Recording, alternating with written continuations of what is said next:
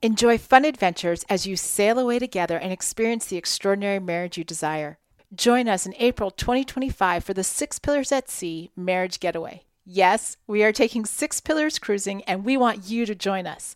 Get all the details at oneextraordinarymarriage.com/getaway. Use promo code SHIPSAHOY to get $500 off your registration today. We'll see you there. From San Diego, California, this is the One Extraordinary Marriage Show, where being busy is overdone, romancing is fun, and scheduling sex has taken the guesswork out of wondering when you're going to get some. I'm Tony DeLorenzo, your co-host, along with my beautiful wife, Alisa. From coast to coast and around the world, thank you for joining us. It's time to talk sex, love, and commitment. Give us a call or text us on the Hug Hotline at 858-876-5663, or send us an email to hugs@oneextraordinarymarriage.com. In today's episode, we're talking about what you are saying about your spouse to others and the ripple effect it has. Now, there's a quote from Anonymous that says, "Never talk bad about your spouse to other people. It minimizes your spouse's integrity and takes away from your character." Mm-hmm. And we're going to be digging into that in today's episode. But first, we start every One Extraordinary Marriage episode with a hug, and really, a hug is an opportunity to celebrate what you're doing in your marriage, the transformation you're experiencing, the action you're taking. And this hug comes from a Facebook comment that we received that said, "I just found your podcast a couple of days ago. I'm an LMT, which is a licensed massage therapist, and like to massage while listening to podcasts. So I looked for marriage and yours came up. I am so blessed that it did. I then shared with my husband who works over the road, and we both are now in love with it. I'm on episode 21, and I'm so excited to know I have so many more to go." Yes, you do. This is episode 775. Thank you for all that you guys are doing, and I'm looking forward to learning even more to keep our marriage long-lasting. By the way, we are about to be 3 years in December, so things are great, but every marriage can be better. So thank you again. Yeah, right on. I'm so glad you guys have found it. And again, it's truly an honor and a blessing to have you and all of you part of the One Family. I love it when younger marrieds find the show, and because I just think, like, where would we have been if we had found something like this kind of resource when we were only 3 years married? I think it'd be a much different trajectory. Absolutely. Kind of blows my mind. Yes. It kind of blows my mind. And, you know, as we're jumping into today's episode, many of you know that I'm a marriage coach. I listen to people talk about the situations in their marriage, situations with their spouse, the problems that they're facing pretty much every day. It's kind of what I do. Mm-hmm. And in the coaching relationship, I'm actually able to hold both spaces, or space for both spouses, to hear both sides, to be in really this judgment-free zone of just talking with them and pulling out what the situations are and getting into, you know, this place of not siding with a particular person or the other. And why do you do that? Because it's important that there's a safe space for both sides of the story to be told. Mm-hmm. Because it, you know, when you're talking to like friends or family, often it's just one person. Like, you know, like I would go and talk to my mom, or you would go and talk to your mom, right? Or your dad, and that kind of thing. And, you know, or I would talk to my girlfriends, or you would talk to your buddies. And most of the time, mm-hmm. when we go to friends and family, it's one person telling one version of the story. And I will tell you, I've been a marriage coach for about 10 years. There's the his version of the story, there's the her version of the story, and then often there's the truth, which is somewhere in the middle of all of that telling. Okay. I've had so many situations where I'm like, were you both in the same, like, were you in the same room when mm-hmm. this was going on? Yeah. Right? And my job as a coach is to hear both sides, to really start bringing strategy into it and that kind of thing. Family and friends generally take on the responsibility of protecting, defending, and being in a place where they're going to make sure that you are loved and cared for. And it doesn't matter when you're talking to friends and family if you get to a place where there's resolution in the relationship, if you get to a place where you guys have worked through your stuff, it can be very hard for your friends and family to let go of anything that you've told them. Yes. And here's the interesting thing. I think when we began One Extraordinary Marriage, you know, 14 years ago now, I don't think I felt that way because our children were younger. As they have grown, I would agree with that. You know, when our youngest or our oldest comes to us and they're sharing stuff, uh-huh. just because of the bond, the relationship I have with them, I will tend to take their side against whoever else, you know, is they're in conversation with or whatever's happened. And it could be between guy, girl, guy, whatever it may be going on. But I will have to say, I think, I just want to say, I think 10 years ago, my comment and the way I viewed this would have been different than what it is today, having adult children, you know, one almost out of the home as well. Mm-hmm.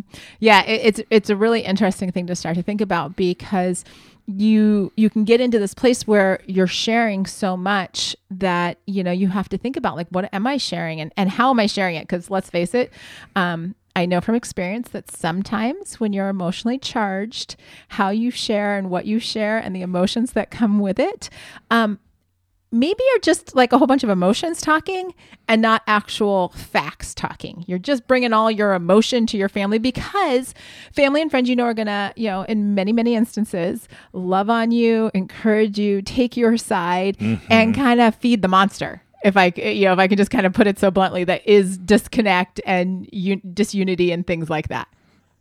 Yeah.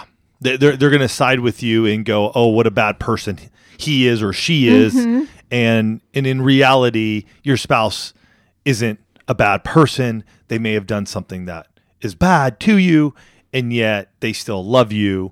And so that of a parent or a friend, a brother, a sister, an aunt, an uncle will typically go, oh, well, they're horrible, so we need to remove you from this situation and feed that side of it. Now, I do want to put a caveat as we are jumping into this episode, that we're not talking about abuse here. We're not talking about, you know, like extreme addiction, that type of thing, because if you are being abused sexually, physically, emotionally, it is absolutely imperative that you tell people and you tell everyone until you get the help that you need. So I want to draw that distinction, that if you are in a dangerous situation, please tell people what's going on. Yep. That has been a hard, fast rule here at One Extraordinary Marriage from the get-go. We do not believe in abuse. It is not acceptable. We do not believe that you are in a marriage to be abused in any of those ways. Mm-hmm. And so if that is happening, please get help. I am actually going to put a link here in the episode notes. If you are being sexually, physically, emotionally abused, please come to this. Please click it. You'll be anonymous. Please get help. You're putting the link to the domestic hotline? Absolutely. Okay. The domestic violence hotline. Okay. I wanted to be clear about what the link was going to be so people know if they were to come here, that's what they're going to. That is what we will have here for you if you are being abused and need help. This episode is talking about the other situations, talking about those times when your spouse has annoyed you, irritated you, maybe not met your expectations, those types of things that can leave you feeling frustrated with your spouse's actions, that can have your feelings hurt, that, you know, times when it's easier to talk about it and, you know, how they made you feel instead of looking at the entirety of the circumstances. Because this is a big thing I do as a coach. I'm like, okay, tell me everything that was happening. In fact, I often tell couples, I'm like, back me up before you got into the argument, or back me up when when the argument started. Like, what was going on? What was everybody's role in this? But it's so easy when we get upset about something that our spouse does to just be like, oh my gosh, you are not going to believe what he did. Some of you just heard me say that and you're like, oh shoot, I've recently said that to somebody. Or maybe you said, you know, variation of like, you're not going to believe my wife. That's the other variation around it. And yeah, for Tony and I, this behavior went all the way back to dating. Like our first whopping, like, oh crap, I didn't know you couldn't do that or shouldn't do that with family, goes all the way back to when we were dating. And some of you know the story if you've been around for a little while. But Tony and I had been long distance for a year. I was finishing up my senior year in college. Tony was at the University of Colorado Boulder. And spring of my senior year, the university had offered me a job in admissions. Now, this was mid-90s, and you know, jobs were somewhat scarce. We were definitely in a recession. Downturn. Not that we knew that, because we were college students, right? Yeah, like you and I were not aware of the macroeconomics happening at that point in time, because we were 21 and 20. I was 21, you were 20. Yeah, right. Yeah. And I mean, so we were not necessarily aware of what was going on in the economy, in the world. We were on college campuses. Yes. That was our world at that time. So the university offers me a job. I'm super excited. Okay, like I'll have a job after I graduate. That's amazing. Yes. And but my job would have been in Indiana, and my boyfriend was in Colorado, the guy I'm now married to, and so I called Tony. You know, back in the day of pagers, and again, 1995. It wasn't a pager though. I think I had a Nextel cell phone. Okay, well, I got in touch with you. I thought you called me on the phone from the bar. I called you from a payphone. Maybe I did have. I don't know if I had a pager. I don't know how. Honestly, I don't know how I got that call. Because you called me from the bar. I know I did, but maybe you may have paged my Nextel phone or something. Okay, anyhow. I don't know. I'm in Indiana. Tony's in Colorado. I somehow get a message to him to call me. He calls me from a bar because he was TAing for a class out at CU. It was like end of the semester. He was out with his students. Taking out my students. It was a business class. And I feel like that's completely irrelevant with the fact that you were in a bar. And so he calls me back and I'm like, I'm so excited. Like I've got this job offer to, be a college admissions counselor here at DePaul. I loved my admissions time. Like that would be amazing. Mm-hmm. And Tony's words are something to the effect of, if you take that position, we are over. And I'm like, excuse me, say what? He's like, I didn't sign up to do this long distance thing for another year or longer. I was a bit harsh. I will agree with that. But I wasn't going to continue the relationship if we were going to go long distance again. I mean, I was just... Because it's hard. It was tough. It had been a tough year. And I think at that moment, I think it was so much of the conversations we had leading up to that were, oh my gosh, I'm graduating. I'm going to come out to Boulder. You're going to finish up your final year. We'll be together. I'll find work out there. And so I think the line and the trajectory of where we were headed was not in the direction or not in the I threw a curveball response you gave me. So it was a massive curveball. And to me, the first thing I could say at 21 years old, again, and I'm going to share this, emotional intimacy is a skill that is learned. And I will say the 50-year-old Tony is vastly different than the 21-year-old Tony. Thank but God. At that point in time, I was very blunt and very clear that if she were to take that position, the relationship was going to end and we would go on our separate ways. And maybe in the future, if things worked and we crossed paths again, then we would pick it up from there. Yeah.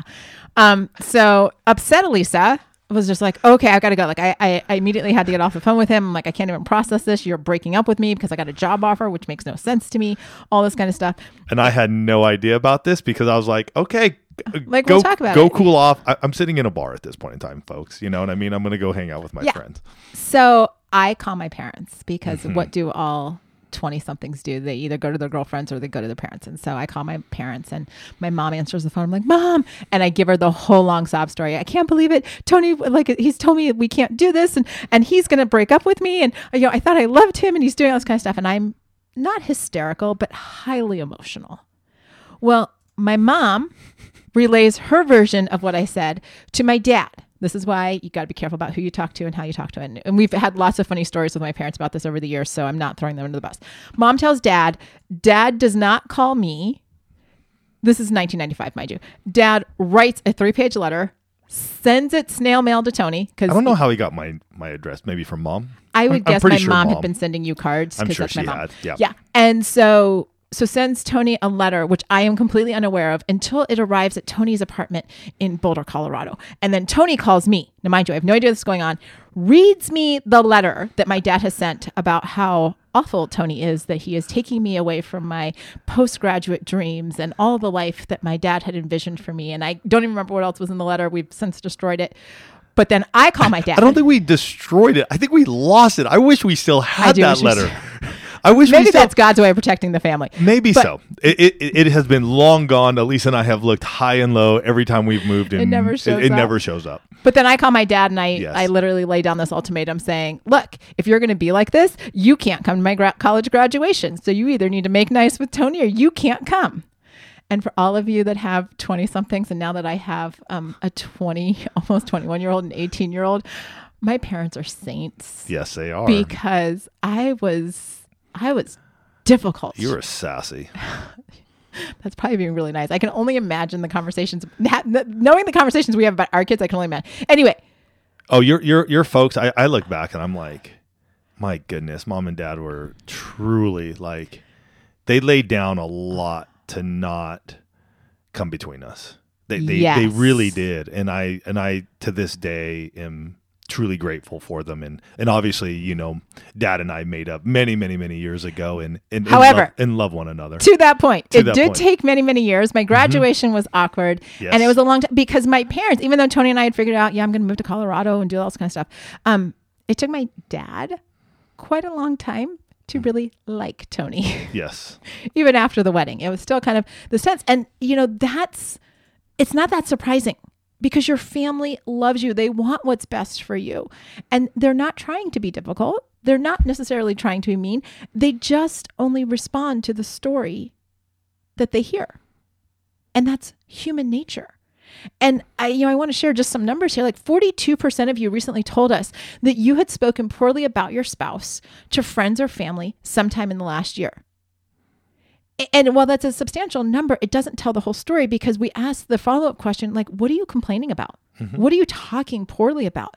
And it's things like not helping around the house, being immature, issues with sex, priorities being out of line. Like you can get a feel that there's a lot of conversations that maybe aren't happening with strength in the marriage. And what I mean by that is you don't have the skills to have the conversation. Mm. Or they aren't happening at all because you're just keeping it all inside and you're letting it fester and you're letting it bubble up.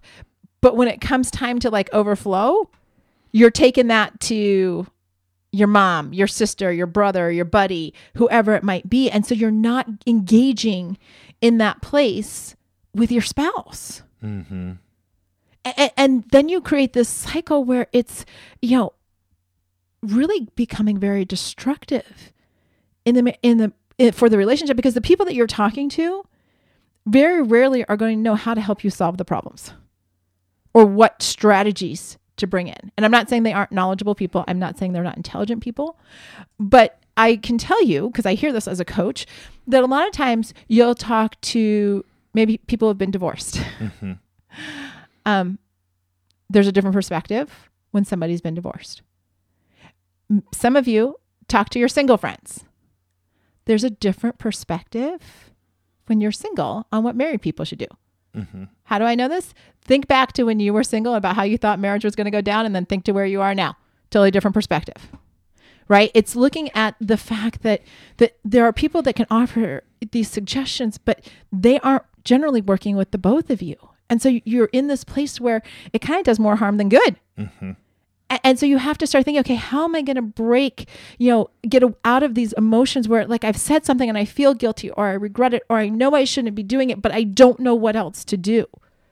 And I get it, because it might feel good in the moment, but in the long run, you're just blowing off steam until the next conversation.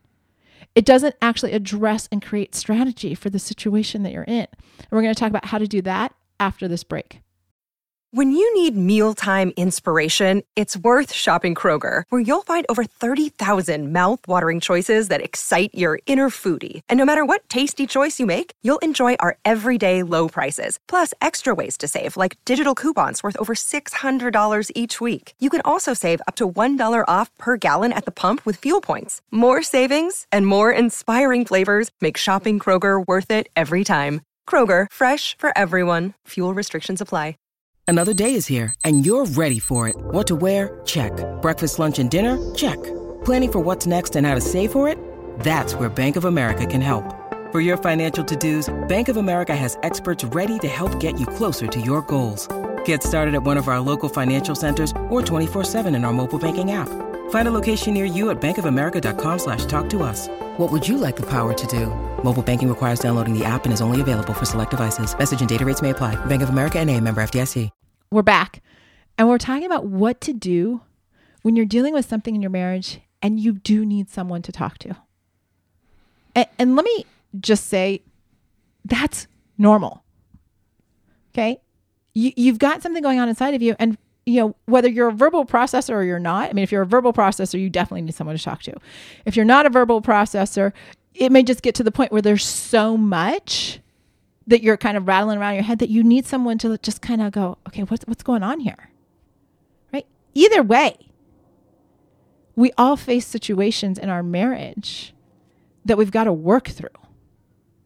Right? And so, you know, getting into that place where recognizing that you have a need to talk about a situation, like sometimes instead of just like, you know, what do they call it? Like verbal diarrhea, right? Just kind of that verbal vomiting where it's just like, okay, the first person that sits down with me, I'm just going to tell them all of my junk.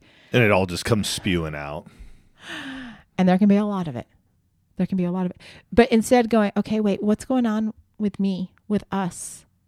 Oh, gosh, you know what? Like there's been a lot going on. I need to talk to someone. Like sometimes just that acknowledgement, not being on autopilot with your words and your emotions can be a really big step to creating unity in your marriage because you're becoming more aware. Secondly, you got to check your motivations for talking about your spouse. Now, I have sat with groups of women and I know that sometimes talking poorly about a husband can almost be like a cancer running rampant in a group of women. I feel like it's almost like a badge of honor. Sometimes. Yeah. Sometimes, you know, where you can get into this place where, you know, like it can be like a great girls' night out.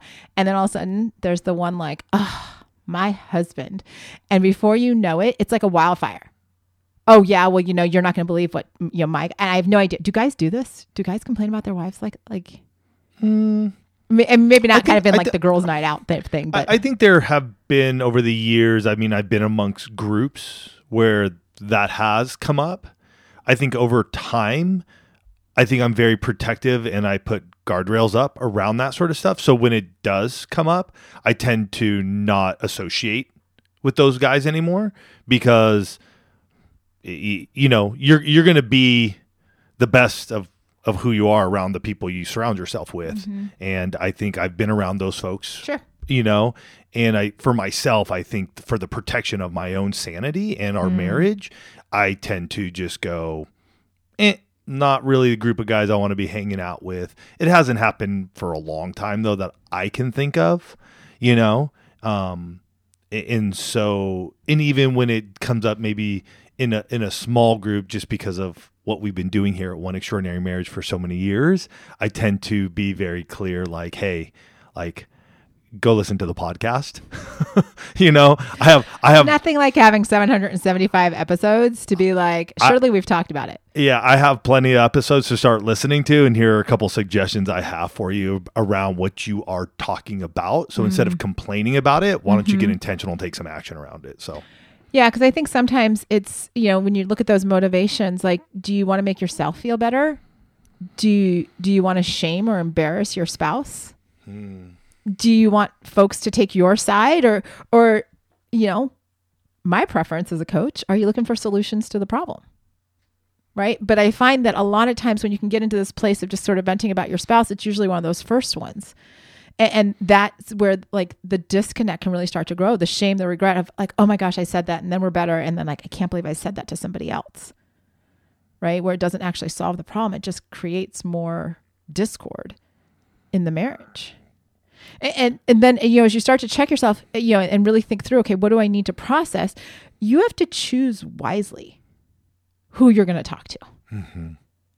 And this one, I mean, it's kind of like what I was saying earlier, you know, like it might not be your single friends. It might not be your divorced friends that you're going to. It's definitely, please hear me on this one, definitely not going to be a member of the opposite sex. That's a whole nother slippery slope to talk about, which is another episode. But talk to those people who you actually know what's going on in their marriage. Talk to people who have walked through what you're walking through and gotten to the other side. If you're going to talk to somebody that's not a professional, like talk to the married people who have been married longer than you, or who have, you know, walked through infidelity or financial strife or the loss of a child or whatever it might be, but talk to those people. Right. And you might not know, you might have to ask around your church or, you know, community groups that you belong to and things like that to find them. They're out there. They are. The One Family is big enough that I can tell you if you're walking through it, somebody else in the one family, 100% I know, has likely walked through it as well. Mm-hmm. Oh, yeah. We see it all the time in the one family private Facebook group, just the things that come up and the amount of comments mm-hmm. around it. And I see so much of the encouragement from others who've gone, I've been down this road. Mm-hmm. This is what we did. This is how we, attacked it. This is what I had to do. And I find that very uplifting because it means that, one, you're not alone. And two, there is somebody who has. There are other couples. I mean, I remember a number of couples that we have in the one family who it baffles my mind, but having conversation with them, they married, got mm-hmm. divorced, had gone into other relationships, and then gone back together, mm-hmm. and remarried. Mm-hmm. And I saw that, and we've seen that happen numerous times. And I'm like, oh my gosh, this is so amazing. But if that's where you're at, there are others out there that you can talk to. Mm-hmm. I find it just so amazing, just the beauty and the journey and the grace of God to just, take this couple from where they were to where they are now. Absolutely. But if you talk to somebody who's gone through divorce and literally hates their spouse, and you're trying to reconnect or are reconnecting with your ex, looking at getting remarried, speaking to that person, they're going to detest that. Mm-hmm. And they are going to try to snuff that out. Mm-hmm. And so, again, get around good counsel. If you need the support of somebody who is unbiased, look at coaching with Alisa. You can do that at oneextraordinarymarriage.com/coaching. Apply. There's no obligation. But sometimes we need people around us that don't know us, mm-hmm. that aren't going to take sides, who are going to just look at us and go, this is what you need to do. And Alisa and I have hired counselors and coaches and trainers and different things in different times of our lives, because working with my buddy to get fit doesn't really help me because he knows me. But if I hire somebody who doesn't know me and has a plan, it's easier sometimes. Because he doesn't care about me, not the sense he doesn't care, but he's going to let you off the hook a lot easier than my buddy is. Right, my buddy's going to let me off the hook. The dude who I just hire because I'm just like, man, I need to lose 20 pounds and I need to get fit is like, go do it, Tony. I don't care that you stayed up late. That's a you problem. Get to bed earlier. Right. Get up in the morning, do the workouts. Yeah. And sometimes we need that in your life, and in marriage we need that too. Mm-hmm. And too often we shun away from it and go, "Oh, I'm okay. I'll make it through." And instead we need to step in and go, "No, I need somebody."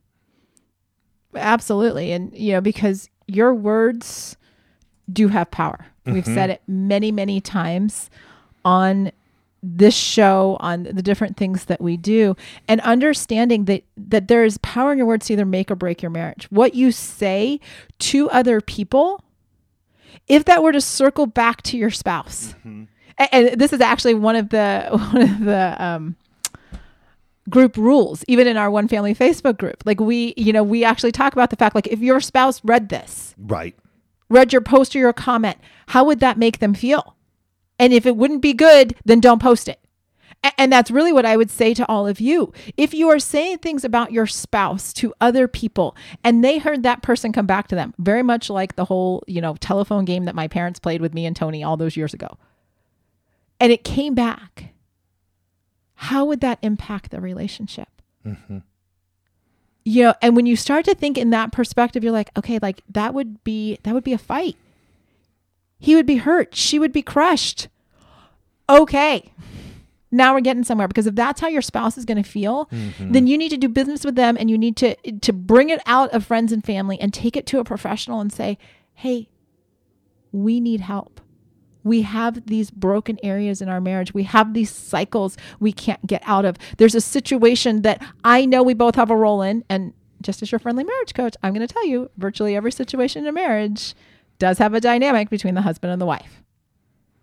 But being able to work with someone and really get strategy around both sides, really get into that place of saying, hey, I feel heard.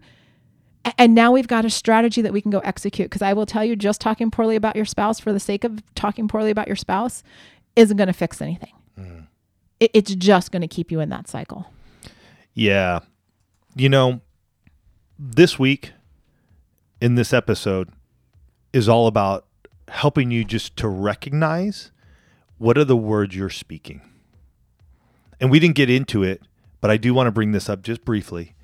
What are the words you're speaking to yourself about your spouse that you need to stop, that you need to cut off? Because our minds are powerful. And if we don't stop that, we begin to verbally vomit on everybody else about what they're doing wrong, why they're not the spouse that you chose, and all this other stuff. And so this week, just take some time and think about, what are you saying? Maybe to yourself, maybe to others. And then the big thing, what are you going to do to change, to make a change, to stop living that way? Because you have a choice. We all do. Alisa and I have. We've had to make choices along the way. And this week, I know, and we know, that if you think about it enough, things are going to change and you're going to have the extraordinary marriage you desire. You guys are amazing. You truly are. We're honored and blessed to have you part of the One Family. What we do here is because of you. Thank you. We're truly thankful. You guys have yourselves a fantastic week. We'll catch you next week. Love you guys.